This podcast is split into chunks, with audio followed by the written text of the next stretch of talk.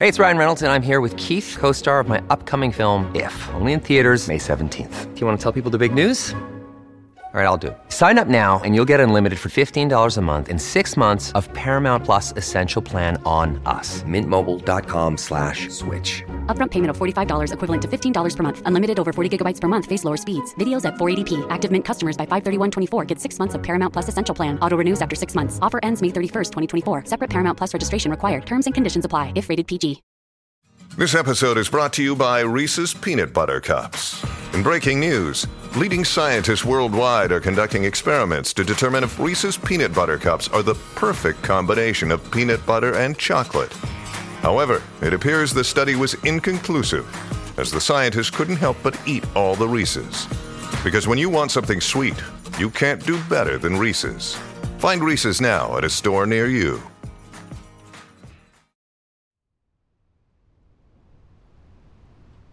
What would you do if you went camping and a horrifying unknown creature decided to make you its prey and your guns just didn't work? Well, we can find out what two hunters did when this happened in the Ozarks of Missouri. Welcome to Camping Horrors, the podcast where real people share their most terrifying camping and hiking stories, and I narrate them. Tonight's stories feature witches, werewolves, and more. Feels a lot like Halloween, doesn't it? Enjoy, and remember to send me your scariest hiking and camping stories at darkstories.org so I can narrate them in a future episode. Be sure to rate Camping Horrors on Spotify and Apple Podcasts if you enjoy the show, and check out more of my narrations at eeriecast.com. Now, throw a log on the fire, because the night is still young. The following story contains photographic evidence. Please see the links in the description to see all eight photos for yourself. Camping at Mount Rainier from Mr. Anonymous. I recently went on a camping trip with my family to Mount Rainier.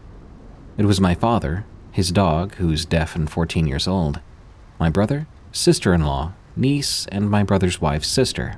We have this one camping spot where weird things happen to us every time we stay there. The last time was the most unsettling.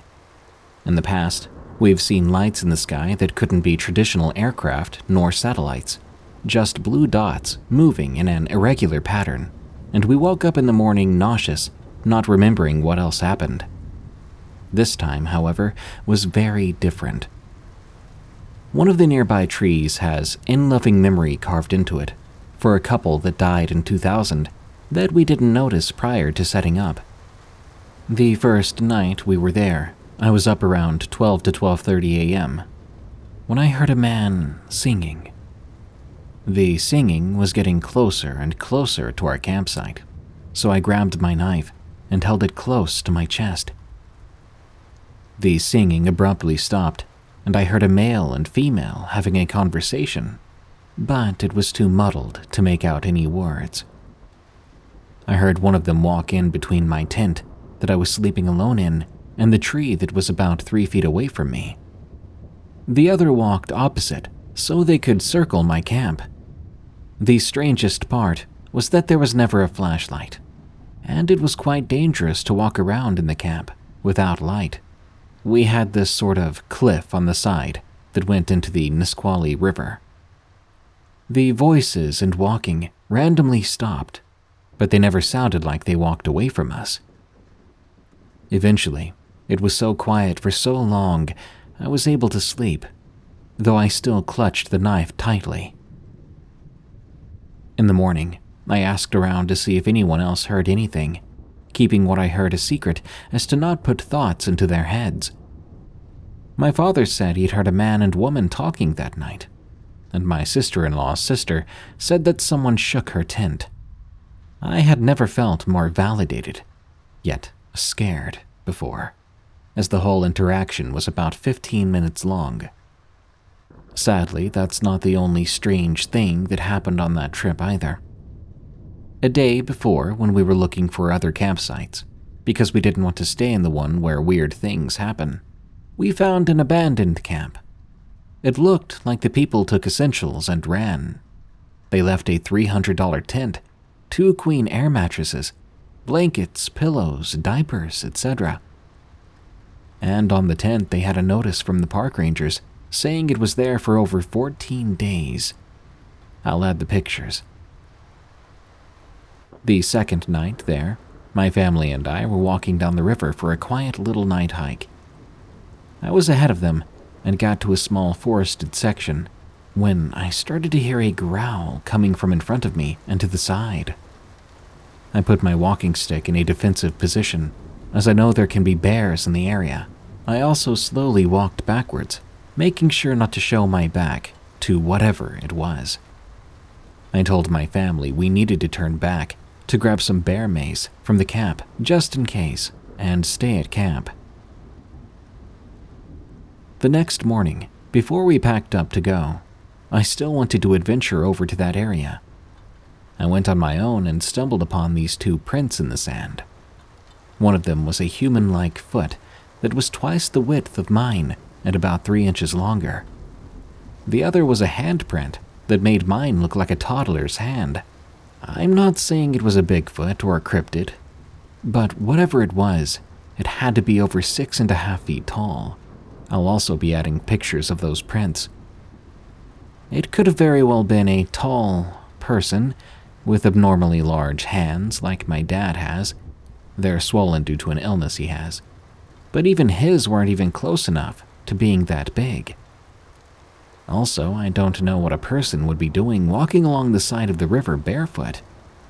If you know anything about Washington, you know that there's constantly sharp rocks along the rivers and ocean with very little sand. I'm not sure what either of these situations really were. My sister, who wasn't there, seems to think I encountered the ghosts of the couple that passed through there, and that I maybe ran into a Bigfoot. I'm skeptical at best. I think there was a couple scoping out our campsite, and a very tall, homeless person walking around the other area. Though I am open to suggestions. Creepy Vacation From Anonymous I am 16 years old. I was born and raised in the Dominican Republic, but I now live in New York. I was on vacation back in the Dominican Republic, in a town called Sabana Iglesia, which belongs to Santiago.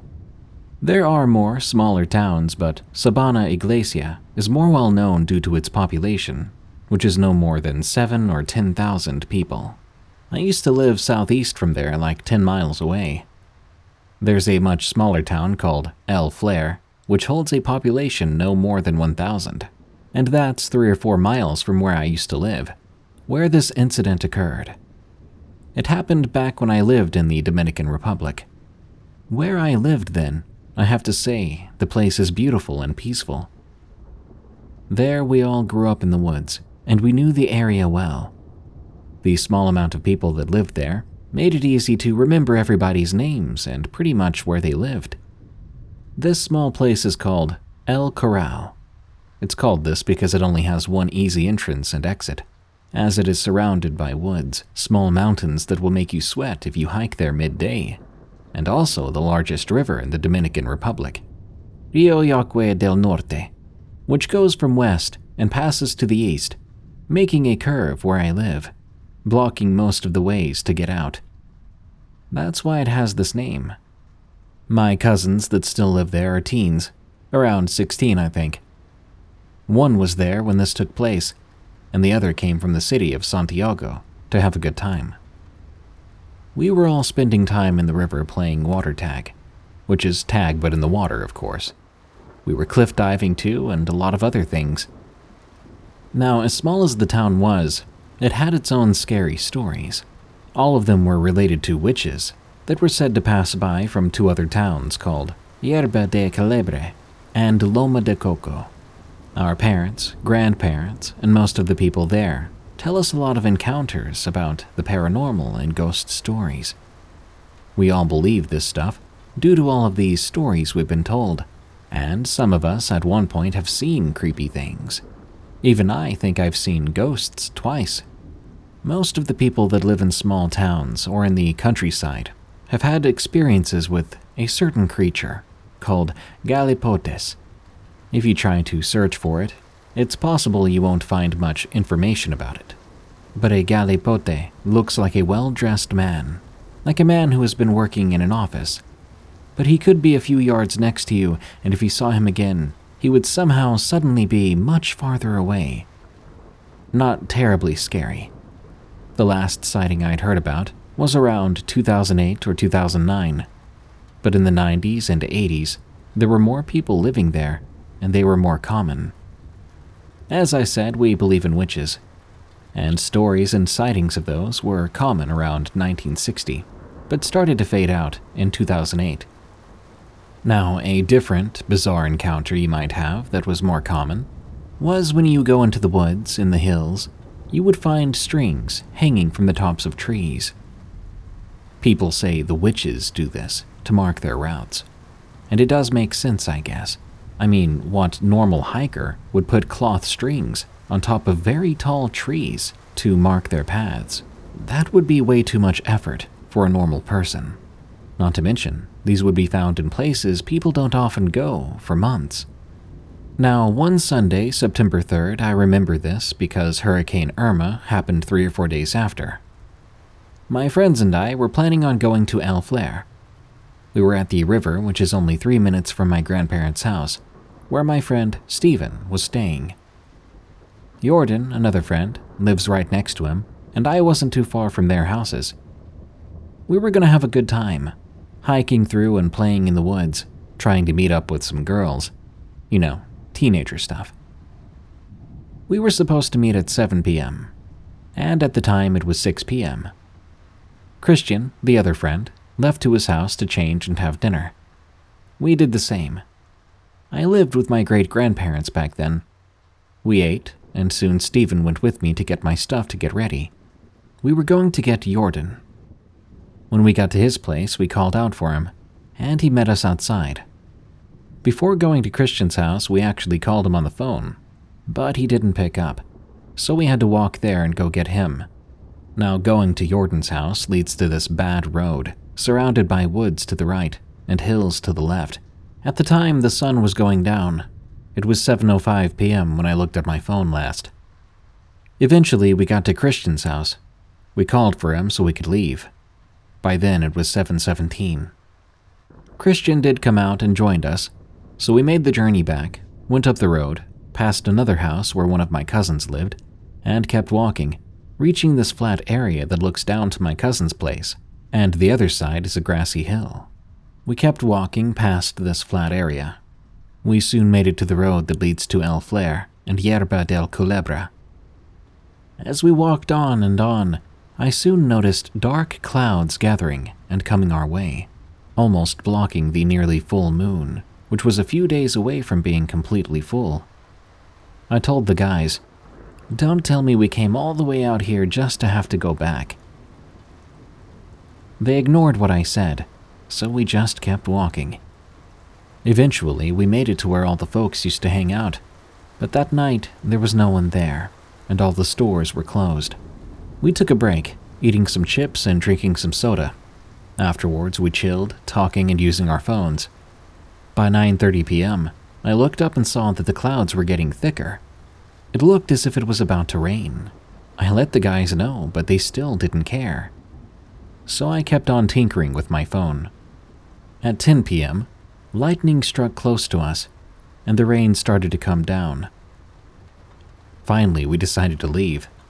As we were making the long hike back in the dark and in the rain, suddenly a rock was thrown in front of Stephen, who was leading our group. We stopped then. He looked down to see what was thrown at him exactly.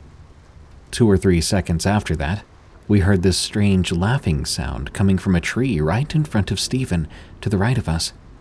I looked over at the trees. They had wires on them, which were there to separate the land where sometimes my uncle's cows grazed. But there were no cows there tonight. I looked and saw this black bird passing right through two of the trees. Freaked out, we were all about to bolt. We went on, trying to remain calm, approaching my parents' place. when we got there, I told my mom what happened, and she said right away, That's a witch. She asked exactly where we saw it, and we explained. She then said some weird things happen there sometimes. We stayed there until we calmed down, but then we left to go to Stephen's place. On our walk there, another rock was thrown, this time landing on a metal roof on one of the nearby houses, making a loud noise.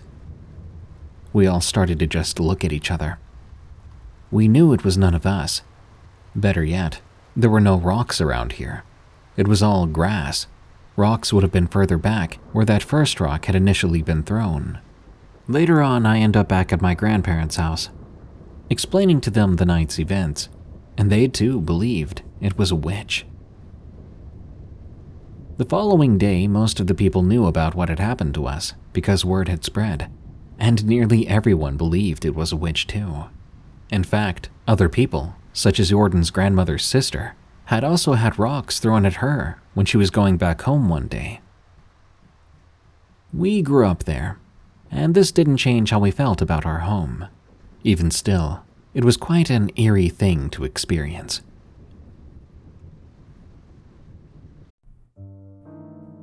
This episode is sponsored by June's Journey. What is horror to you? Monsters? Murder? Mystery? Well, if human monsters are your thing, June's Journey is the game for you, albeit in a more light-hearted tone. June's Journey is a hidden object game with a thrilling murder mystery set in the roaring 20s. You play as June on the hunt for your sister's murderer. Discover clues through exciting hidden object scenes with beautiful and atmospheric illustrations and music. Victory brings you closer to new plot points and suspenseful answers. When not hunting for clues, you can customize your own luxurious estate island with gardens, buildings, and decor. Or chat and play with or against other players too, in the Detective Club, where you could even put your skills to the test in the Detective League. June's Journey is both relaxing and fun to play.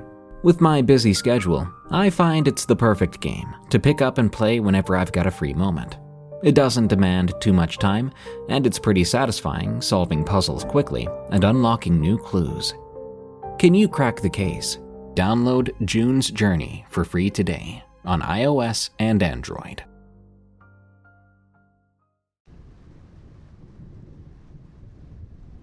Ozark Werewolf from Barner 2424.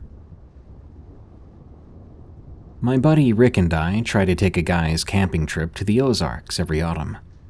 We've been doing these trips since high school to fish, hike, and hunt. A few years back, we planned a three day weekend camping excursion in early November. As always, we spent the week leading up packing supplies tents, sleeping bags, cooler, non perishable food, rifles, ammo. We preferred camping deep in the backwoods, away from other people, because it made us feel as if we had the wilderness to ourselves. We left on a Friday morning, driving several hours to reach the remote forest area we had scoped out on maps weeks before. We turned off the main roads onto narrow dirt paths, rarely traveled except by loggers. Eventually, we reached the overgrown trailhead leading to the secluded spot by a creek we aimed to camp at. We hiked through dense brush and forest for over an hour before reaching the clearing we had chosen as our campsite. The place was perfect flat ground to pitch the tents, fallen logs to sit on, the gentle babbling of a nearby creek in which we could fish. We quickly got to work unloading the truck and setting up camp. Soon we had a roaring fire going, and we cracked open a couple of cold ones to toast the start of our weekend. We grilled up some steaks, beans, and potatoes as the sun went down. We were feeling relaxed and optimistic about the days of solitude ahead. Just us two old friends in the wilderness making new memories. As night fell, we occasionally heard distant coyotes howling and owls hooting. But then came these cries that echoed through the darkness, which sounded unlike anything I'd ever heard before. They were like a painful wailing or screaming.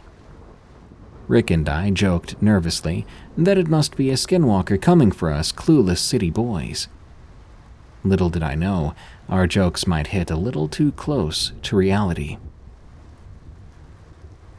The next morning, Rick and I gulped down some coffee. We geared up for a full day of hunting.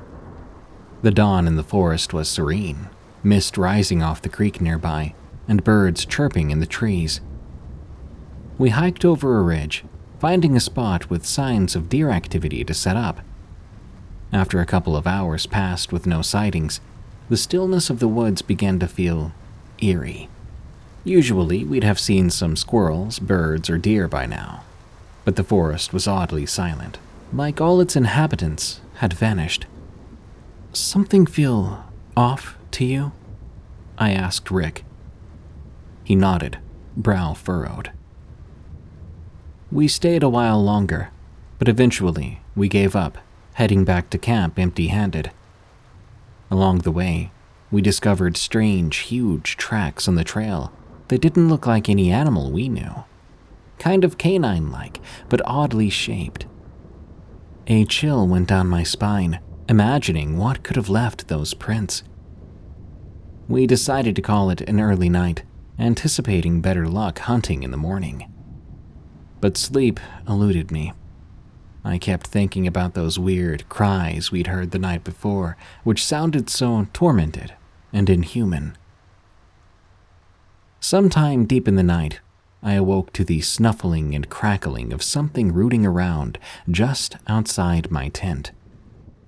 I lay paralyzed, listening to heavy breaths and twigs snapping underfoot. My blood turned to ice when I glanced through the mesh window and saw two glowing eyes peering back at me from the dark. I yelled out to Rick, There's something out there. The eyes vanished as quickly as they had appeared. We sat huddled together in Rick's tent, rifles clutched tight, waiting for dawn. Both of us were shaken by the undeniable sense that we were being watched from the shadows. At daybreak, we hastily packed up camp, skipping breakfast. This spot didn't seem so idyllic anymore. Rick and I agreed we could not wait to get the heck out of these woods. The two of us hiked back out the way we'd came in, moving at a brisk pace. The sooner we were back in the safety of the truck, the better. We just had to get around a ridge, through a narrow valley, then uphill to the trailhead. Halfway through the valley, we came upon a huge fallen oak blocking the path ahead. Odd that a healthy tree had so recently toppled. We'd stopped just a moment, seconds away from deciding to just climb over it, when we heard a snap of a branch from right behind us. We spun around, rifles raised. There, lurking between the trees, was something so bizarre. A hulking, hairy creature crouched on two legs, staring back at us. It had a wolf like face, but stood over seven feet tall, its muscular frame covered in grayish brown fur. A low rumbling growl emanated from its throat. Rick and I stood frozen in shock and terror. The thing made no move to attack, but its penetrating yellow eyes watched us intently. When I finally mustered the nerve to fire a warning shot near its feet, the beast didn't even flinch. Instead, I saw it bare its fangs and take a step towards us. That's when the chaos really began. Rick tried firing too, but his gun jammed. The creature then let out a bone chilling snarl and suddenly lunged in our direction.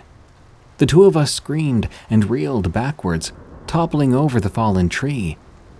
I landed hard on my back, the wind knocked out of me. Peering upside down from the ground, I glimpsed the beast's long, jagged claws and muscular hind legs as it briefly towered over us, but in the next instant, it had vanished back into the underbrush. We staggered to our feet, gasping for air, minds blank with primal panic. Without a word, Rick and I began to sprint back up the trail, driven by sheer animal instinct to survive. We didn't speak, didn't plan, only knew we had to make it out of these cursed woods before that thing came back to finish us off. We sprinted through the forest, delirious with fear. The trail seemed to stretch on forever. No matter how hard we pushed our aching legs, the parking lot never got closer. Glancing behind us, I'd catch glimpses of that hulking thing, paralleling our path, easily keeping pace with us. It would duck behind trees or into the brush, flashing in and out of view. I think it was toying with us, like a cat letting the mice think they could escape before going in for the kill. At one point, I tripped on a root and face planted into the mud. As I staggered up, I came face to face with the beast, who had soundlessly crept up behind me. Its breath was hot, it reeked of rotting meat. We locked eyes for a split second before it bared its fangs, snarled, and vanished again into the shadows. This told me it could have killed me at any point, if it wanted to. I don't know how, but Rick and I finally stumbled out of the woods and back to the pickup. We floored it down that dirt road like two madmen, reckless and panting, not stopping until we reached the highway. Only then did we trade horrified accounts of what we had just seen. A living nightmare we could scarcely believe. We agreed not to tell a soul what happened. Who would believe us anyway? This thing was no ordinary animal. We'd encountered something unnatural, something evil, in that forest. Neither of us had ever been more terrified or felt so powerless. In the months after, I scoured the internet looking for clues about what we saw. Some cryptid forums suggest it could have been a dogman, or a wolf like creature they call the Ozark Howler. All I know for sure is we stumbled into the hunting grounds of a monster, one that's likely still roaming the remote wilderness of the Ozarks. No one will ever convince me otherwise. I'll never set foot in those god-forsaken woods again. Thank you for stopping by at our little campsite here at Camping Horrors. To hear your story on the show, send it to us for narration at darkstories.org. For more narrations from me, you can catch me on my other podcasts, Unexplained Encounters and Tales from the Break Room, on Spotify, Apple Podcasts, or your favorite podcast app. Or you can go to eeriecast.com for those and even more terrifying podcasts. Follow me on X, formerly Twitter, at Dark Prevails, and be sure to leave Camping Horrors a rating and review on Spotify and Apple Podcasts. Now then, I'll see you soon when the campfire blazes once again.